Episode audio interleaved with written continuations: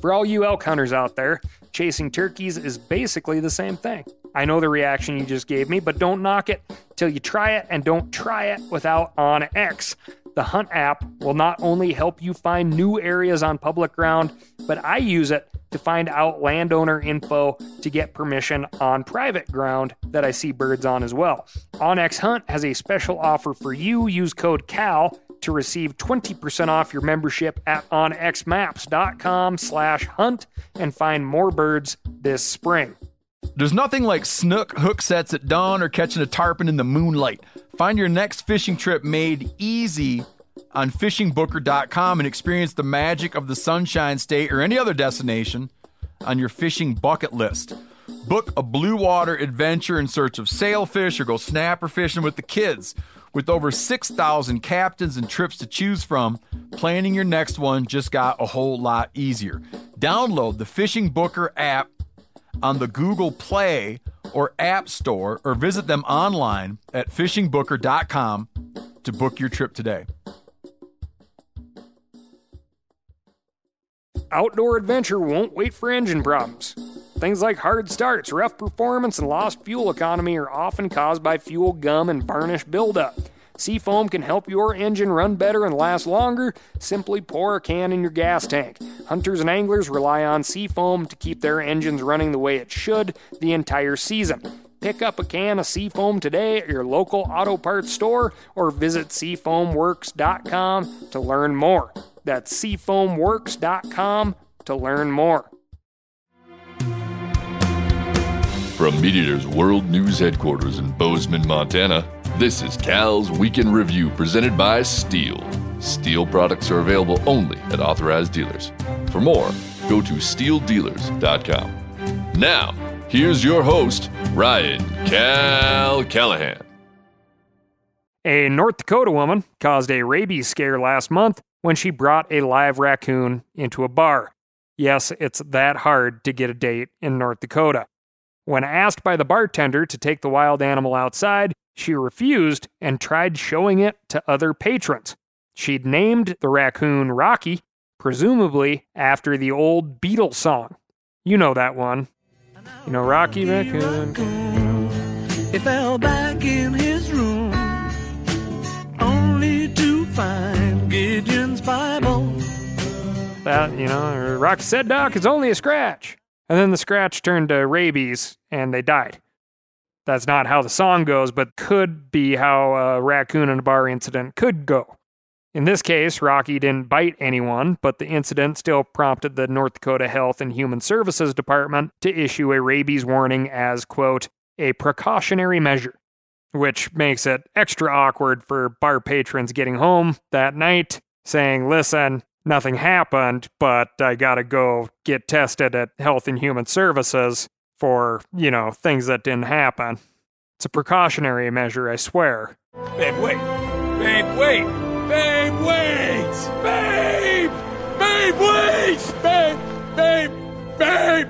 Anyway, the woman is facing several misdemeanor charges, including the unlawful possession of fur bearers and, I would assume, assault with a potentially deadly raccoon. Like coyotes and squirrels, raccoons thrive in highly populated areas. The raccoon population has seen a massive increase over the last eighty years, even as urbanization has driven many other species to the brink of extinction. There are many reasons for this, but as with most things wildlife-related, the problem is mostly our fault. A new study published in the Journal of Experimental Biology suggests that humans are helping raccoons evolve to thrive in urban areas. Scientists tested the cognitive abilities of wild raccoons in and around Laramie, Wyoming. They found that docile, shy raccoons were better able to solve problems than aggressive ones. They're not unlike high schoolers in this way. The loud kid gets all the attention, but it's the quiet ones you have to watch out for. Anyway, because wildlife managers tend to focus on aggressive raccoons, they're eliminating the dumber animals and allowing the smarter ones to thrive. These quiet raccoons are the ones who learn how to open up your chicken coop and get you to take them to the bar on a lonely Saturday night. We've talked on this program about urban whitetail hunting and urban cat hunting. It's time to add urban raccoon hunting to the list. Instead of using a dog to chase a coon up a tree, we can use those rental electric scooters to chase them up a telephone pole. It's all in the name of progress. This week, we've got crime, legislation, and invasive species, but first I'm going to tell you about my week. And my week was awesome. I joined some of the crew, plus a pile of paleoarchaeologists, and butchered a two-and-a-half-year-old bison bull using only stone tools. These tools were replicas of those used by hunters just like us thirteen thousand years ago and made out of rock, specifically chert. Then, I headed over to join the board of sportsmen for the Boundary Waters Canoe Area for a quick trip into the famed Boundary Waters of northern Minnesota. The fall colors were turning, we caught and ate lake trout on the last two days of the season, and found and killed and cooked grouse and mushrooms as the fall colors turned. If you recall, the Boundary Waters are America's most traveled wilderness area, and underneath them are iron and copper ore deposits, which some folks want to mine, putting at risk America's fresh water reserves and some absolutely fantastic, easily accessible wilderness recreation. Couple of my takeaways. Even though the Boundary Waters are well-traveled, the area lends itself to serious seclusion. Great campsites and deciduous trees make you feel like you're all on your lonesome. The Forest Service provides grill grates and pit toilets at each camp, which sure makes life easy. Big thanks to Bob Saint Pierre, Chef Lucas Leaf, and Dave Simonette for the amazing experience. I learned the value of skeet chokes and seven-shot Stihl from Bob, hedgehog mushrooms and homemade sherry vinegar from Lucas, and from Dave of Trampled by Turtles fame, how much good you can do with your platform. T B T is famous for upbeat bluegrass. They've been going at it for nearly twenty years, but they step out from music to promote the conservation of the places they love, like the Boundary Waters. That's super cool. They even hosted an online auction, which will barely be alive by the time you hear this, meaning you can still get in on the action. Just look up Trampled by Turtles B W C A auction. That's Trampled by Turtles B W C A auction. By my count, they have already raised, by donating a bunch of awesome Trampled by Turtles gear and experiences, over fifteen thousand dollars for sportsmen for the Boundary Waters. That being said, next time uh, T B T comes through your town, buy a ticket, see the show. You won't regret it.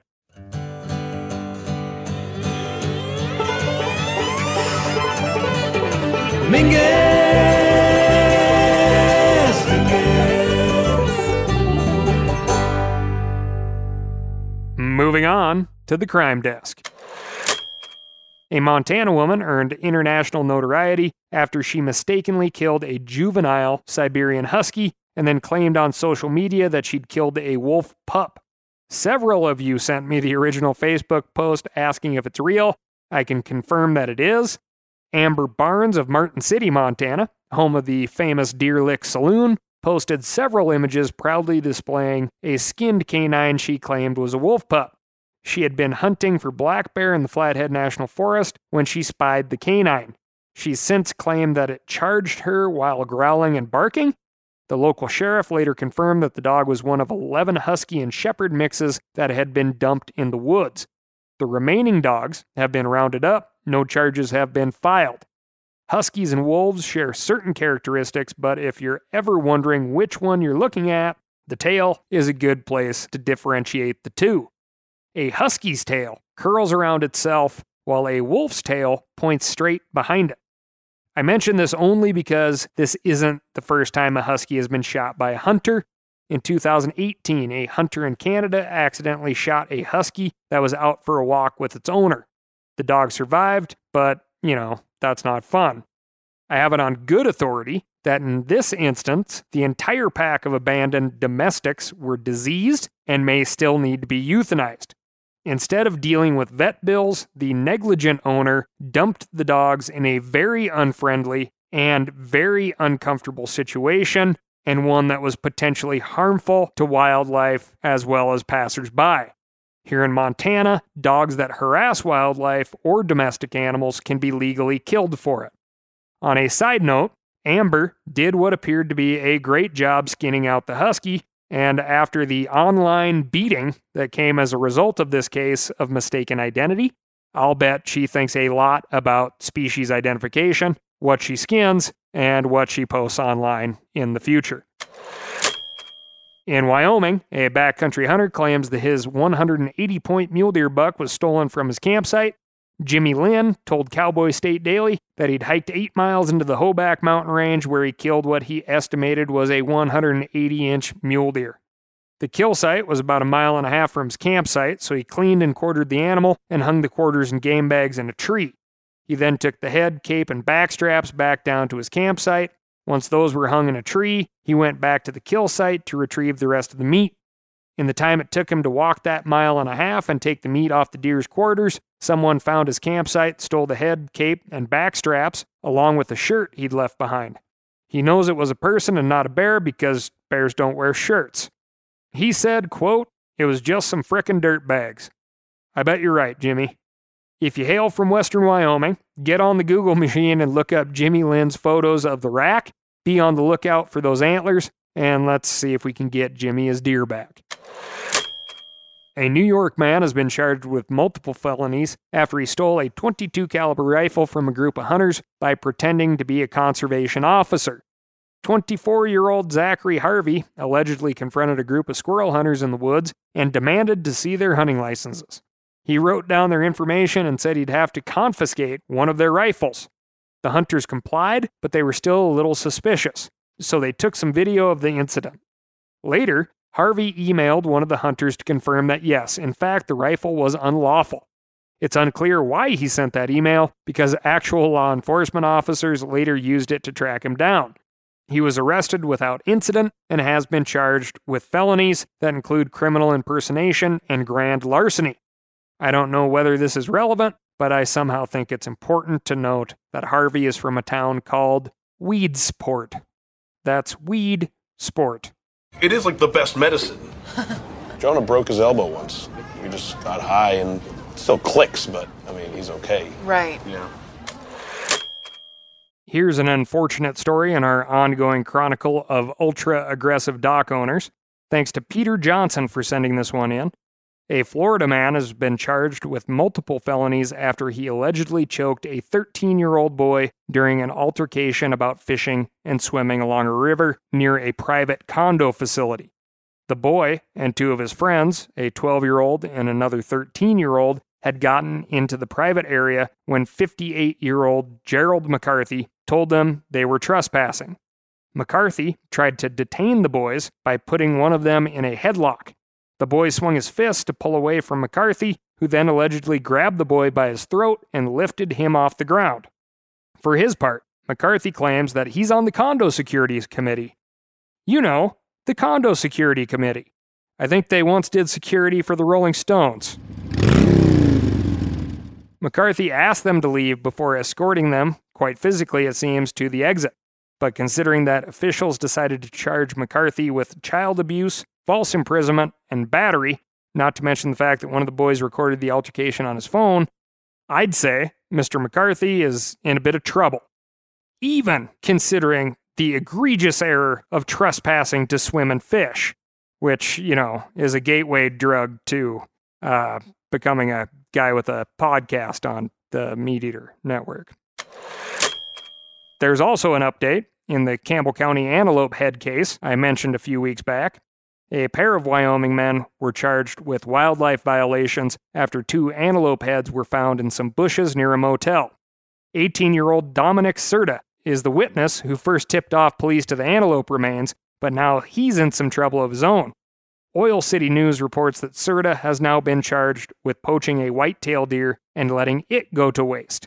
He allegedly shot the deer from the bed of a pickup at night on the same day his friends killed their antelope.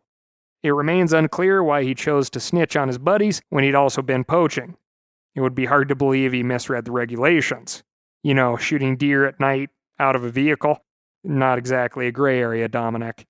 But it's not all bad news here at the Week in Review. Here's a positive note from the crime desk. Over a year ago, dozens of severed bear paws were found scattered on a rural road in British Columbia. The sight horrified drivers who passed by, but conservation officers have determined that the cause is less dramatic than you might expect. The paws accidentally fell out of a taxidermist truck. The taxidermist had legal possession of them, and he's making a sizable donation to the local watershed conservation organization in lieu of a littering fine. It's still a little unclear how the paws fell out and why the taxidermist didn't notice, but B C conservation officers insist they got this one right. A lot of people think that getting life insurance means you're insuring yourself for yourself, but it's actually the exact opposite. It's insuring yourself for your family. So if something happens to me and I'm not around anymore, I can have more peace of mind that my family can have some financial support, and that's where Fabric by Gerber Life comes in. More than once in my life, my journey, people have described me as an independent person, and that's how I want to stay even when I'm dead. That's how I want to be remembered. That's why I have life insurance. Fabric by Gerber Life is term life insurance you can get done right here, right now. You could be covered from your couch in under ten minutes with no health exam required. If you've got kids, and especially if you're young and healthy, the time to lock in low rates is now. Join the thousands of parents who trust Fabric to protect their family. Apply today in just minutes at meatfabric.com slash cal. That's meatfabric.com slash cal. M E E T, fabric.com slash cal. Policies issued by Western Southern Life Assurance Company, not available in certain states. Prices subject to underwriting and health questions. For all you elk hunters out there, chasing turkeys is basically the same thing. I know the reaction you just gave me, but don't knock it till you try it, and don't try it without OnX. The Hunt app will not only help you find new areas on public ground, but I use it to find out landowner info to get permission on private ground that I see birds on as well. OnX Hunt has a special offer for you. Use code CAL to receive twenty percent off your membership at onxmaps.com slash hunt and find more birds this spring. Hey, I just sat down with the owners and operators of Maui Nui Venison. You've heard that name before because I've talked about them here on this podcast. They're on a mission to balance axis deer populations on Maui while giving back to the community and run a totally sustainable operation. Now, it's wild axis deer, which is an invasive species, but this operation is monitored and observed by the U S D A, and they can commercially sell axis deer. Last time I went out to uh, Maui to hunt axis, I did not kill one, which is where Maui Nui Venison would come in. Very handy for folks like me who want to get your own meat but aren't always successful and still want to have something in the freezer or uh, handy in the form of a snack stick that is as close to getting your own as you can get, which is what Maui Nui Venison is. You can become a snack subscriber, get some axis deer sticks sent right to your door. Visit maui nui venison dot com. That's M A U I N U I, venison dot com, and use promo code CAL for twenty percent off your first order. Moving on to the invasive species desk. It's extremely difficult to eliminate an invasive species once a population has been established. Wild hogs are the perfect example. Just a few weeks ago, California Governor Gavin Newsom signed a bill that would eliminate many of the restrictions on feral hog hunting. California isn't a state known for its uh, whack 'em and stack 'em mentality, but the hog problem is so bad that even California lawmakers are allowing hunters to take hogs at night and harvest or kill as many as they want. This isn't likely to solve the problem, in part because hogs are difficult to track down. A bounty program in Alberta, Canada, has resulted in exactly zero kills since its introduction on April first. Hunters can earn seventy-five dollars for every pair of hog ears they turn in, but as of September, they haven't turned in any. The difficulty of eradicating hogs makes this next story all the more amazing. The U S Fish and Wildlife Service recently announced that nutria have been totally eliminated from the state of Maryland. Nutria are an invasive species that were introduced to Maryland from South America in the nineteen forties. They're large rodents that look like a cross between a beaver and a muskrat. They're big, and they live in swamps with super tall grass and water. Very difficult to find. People thought they would be an economic boon by expanding the fur market, but they mostly just destroyed wetland habitat. So, over twenty years ago, the U S Fish and Wildlife Service, the U S Department of Agriculture, and the Maryland Department of Natural Resources embarked on a mission to rid the state of the destructive pest. Nutria had never before been eradicated on this scale, but the Chesapeake Bay Nutria Eradication Project was up to the challenge. To find nutria, they used dogs that had been specially trained to detect nutria scat rather than the animals themselves. Since scat doesn't get up and swim away, it's a lot easier to find. Once nutria were confirmed to be in a location, traps were set. Over the last two decades, the project trapped over fourteen thousand nutria. Half the animals were trapped on public land, but over seven hundred participating landowners helped facilitate the capture of the remaining seven thousand rodents.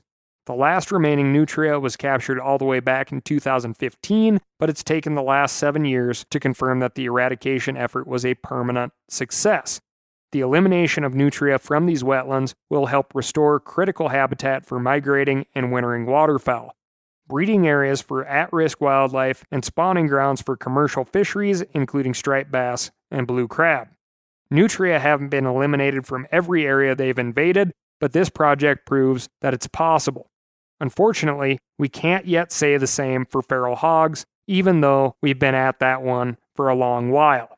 Which, you know, brings up the question, do we want to get rid of feral hogs? And if so, are we really trying? Moving on to the legislative desk. The Chronic Wasting Disease Research and Management Act has nearly passed the U S Congress, and my contacts in D C are telling me now is the time to get in touch with your United States Senator. As we've covered several times on this program, this C W D bill will fund important research and mitigation efforts to help control the spread of C W D in deer and elk and moose herds. It can't come too soon. Wildlife officials in Oklahoma are assuming the disease has spread into their state for the first time after a positive case was found within miles of the panhandle. Deer are almost certainly infected already, but the C W D Act would give states like Oklahoma additional tools and funding to control the spread. The act has already passed the U S House, so now is the time to get on the horn with your senators. And while you're at it, go ahead and tell them you're counting on their support for Recovering America's Wildlife Act. Remember this one? It would give states billions of dollars every year to protect and conserve each state's most threatened and endangered species. These habitat improvements would also benefit the game animals we love to hunt, so it's really a win-win. Plus, a new survey from Responsive Management found that seventy percent of Americans support the act, including eighty-two percent of Democrats, sixty-four percent of Republicans, and sixty-four percent of independents. Like the C W D Act, the Recovering America's Wildlife Act has passed the House but is stalled in the U S Senate. Get in touch with your senators today. A U S Capitol switchboard operator can connect you directly with your senator. two zero two, two two four, three one two one. Call now. I'll wait. That's two zero two, two two four, three one two one.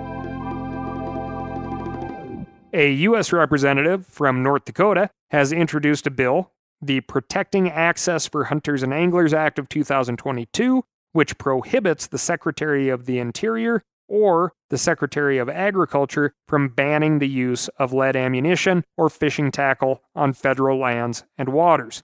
The bill includes an exception that would allow for the regulation of lead ammo or tackle, but only if the respective secretary can prove with specific science that lead ammo or tackle is causing a decline in a wildlife population and the regulations are consistent with state law. Which sounds good, but I'd like to know if this approach would inhibit our ability to be proactive in cases of questionable population health. It's a good question. I'll find some folks to weigh in on that one. If you know the answer already, please write in, A S K C A L at the meat eater dot com. You know, weighing in is almost a pun, you know, lead, lead is heavy. I, I just thought I'd throw that out there. Anyway, the bill is co-sponsored by twenty-three Republican members of Congress, and it was introduced in response to a recent rule that will phase out lead ammunition use on at least one federal wildlife refuge. These members of Congress believe the Biden administration wants to ban all lead ammunition and tackle on all federal public lands. The U S Fish and Wildlife Service says it's very concerned about lead use but the agency stopped short of banning it on most of the refuges recently opened for hunting and fishing. They'll continue to engage with hunters and anglers, and you'll have another chance to weigh in again next year during the public comment period. I think it's worth taking a minute to pause here and answer a question I get asked a lot. How do I know who to contact about legislative issues? The American system of governance is pretty confusing. We have lots of elected representatives at different levels of government, not to mention state game commissions and wildlife agencies. We could spend a day on this topic, but here's a quick rundown. We have three levels of government: federal, state, local. The federal government is in Washington, D C. It consists of the legislative, executive, and judicial branches, along with the agencies that serve the federal government. The legislative branch is the U S Congress, which consists of a House and a Senate. You have one person who represents you in the House and two people who represent you in the Senate. So, when you hear about a federal bill in the U S Congress, like the C W D bill or RAWA, that's Recovering America's Wildlife Act, these are the three folks you should contact. Your state's legislature meets in your state capital. In most states, you have a representative and a senator, though some states use different names like assembly member. Whenever you hear about a bill in your state, these are the two people you should be contacting. States also have commissions and agencies that manage wildlife and wildlife-related issues. This varies by state to state, but you can always find their contact information by searching for your state name and wildlife commission or wildlife agency. Like I'd type in like Montana Wildlife Commission. You would type in, you know, like uh, New Jersey Wildlife Commission. You get the point. The local level is more complicated. You might have county commissioners, city council members, or a mayor who represents you. These folks don't often set wildlife policy, but they do occasionally make decisions on public land uses. So, for example, if you live in New York, you have an opportunity to get in touch with your state's wildlife agency about a recent wolf controversy. In December of two thousand twenty-one, an eighty-five pound wolf was shot by a coyote hunter near Cooperstown. There was some controversy about whether the animal was actually a wolf, but that didn't stop thirty-eight environmental and animal rights groups from sending a letter to the New York Department of Environmental Conservation demanding that they increase protections for wolves in the state. Even though this wolf likely escaped from captivity, they want the state to impose a coyote hunting ban to protect what they think is a budding gray wolf recolonization. So, if you live in New York and care about this issue, you should contact the New York Department of Environmental Conservation. This is the state agency that manages all wildlife-related issues, and they have contact information listed on their website. Up in Minnesota, the state chapter of the Izaak Walton League has filed a petition with the Minnesota Department of Natural Resources that calls on the agency to sustainably manage all native fish, including so-called rough fish. Rough fish may be native to an area, but they're not considered good eating and aren't protected by bag limits. In Minnesota, these species include buffalo fish, freshwater drum, and goldeyes, among many others.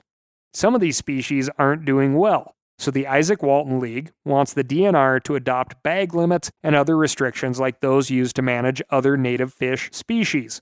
Tyler Winter, the spokesman for the Minnesota chapter of the Izaak Walton League, told me that they started this push after watching the bigmouth buffalo episode of the Meat Eater series, Das Boot.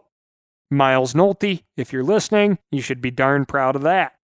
If you want to weigh in on this one, search for the Minnesota Department of Natural Resources and get involved. Another way to change laws in a state is to get a measure on the ballot. If enough people vote for a ballot measure, it becomes law even if the legislature, governor, or game commission doesn't support it. In fact, activists often push for ballot measures when they've failed to find success in a legislature. In Oregon, for example, Measure one fourteen changes firearm ownership requirements to make it much more difficult to purchase a firearm. Thanks to listener Sam Buscole for sending this one in. Currently, Oregon residents can purchase a firearm by going to a licensed dealer and passing an instant background check. Measure one fourteen would require all prospective owners to obtain a permit issued by local law enforcement. To get one of these permits, Oregonians would have to pay a sixty-five dollars fee, have their fingerprints taken, and complete a classroom and live fire training course offered only by law enforcement certified instructors. The measure does not specify how much this training will cost. Measure one fourteen would also ban the sale of magazines that can hold more than ten rounds and require a firearms permit in order to sell a gun privately. If you want to weigh in on this one, there aren't any local or state elected officials to contact. Tell everyone you know what you think about Measure one fourteen and get folks out to vote on November eighth. It's easy to feel intimidated about contacting elected officials, but they want to hear from you. Wildlife-related issues often cross party lines, so these officials aren't often willing to listen to both sides. I had a chance recently to sit down with the director of the Bureau of Land Management, Tracy Stone Manning. We'll release the full interview soon, but I wanted to share what she said about staying engaged. Already you're engaged in things about hunting and fishing because you're listening to this podcast. Uh, so thank you for that. And I would ask that you take that engagement and do the work to make sure that your kids, your grandkids, get the same kind of opportunities that we all have today. The fact that we have two hundred forty-five million acres of public lands on which to go recreate and hunt and fish didn't happen by mistake. It happened because people worked really hard for it. And the fact, everybody knows who's listening to this, the fact that we still have robust game populations um, in many places is because we worked hard on conservation measures that were funded in part by, you know, receipts off of ammunition and funded in part by people who really care.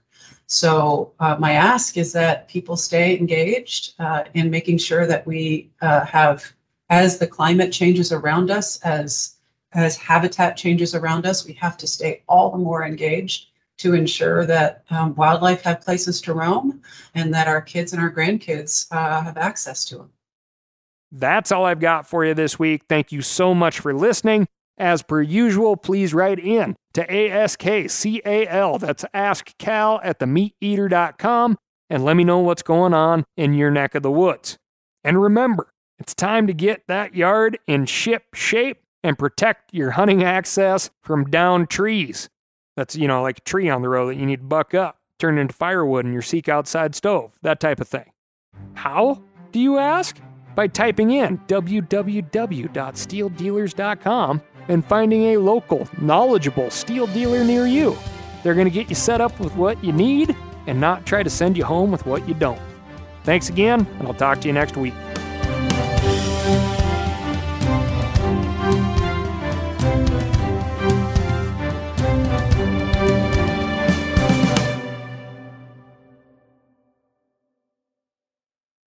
Outdoor adventure won't wait for engine problems. Things like hard starts, rough performance, and lost fuel economy are often caused by fuel gum and varnish buildup. Seafoam can help your engine run better and last longer. Simply pour a can in your gas tank. Hunters and anglers rely on Seafoam to keep their engines running the way it should the entire season. Pick up a can of Seafoam today at your local auto parts store or visit Seafoam Works dot com to learn more. That's Seafoam Works dot com to learn more. Hey, I just sat down with the owners and operators of Maui Nui Venison. They're on a mission to balance axis deer populations on Maui while giving back to the community and run a totally sustainable operation. For folks like me who want to get your own meat but aren't always successful, you can become a snack subscriber, get some axis deer sticks, sent right to your door. Visit Maui Nui Venison dot com. That's M A U I N U I, venison dot com, and use promo code C A L for twenty percent off your first order.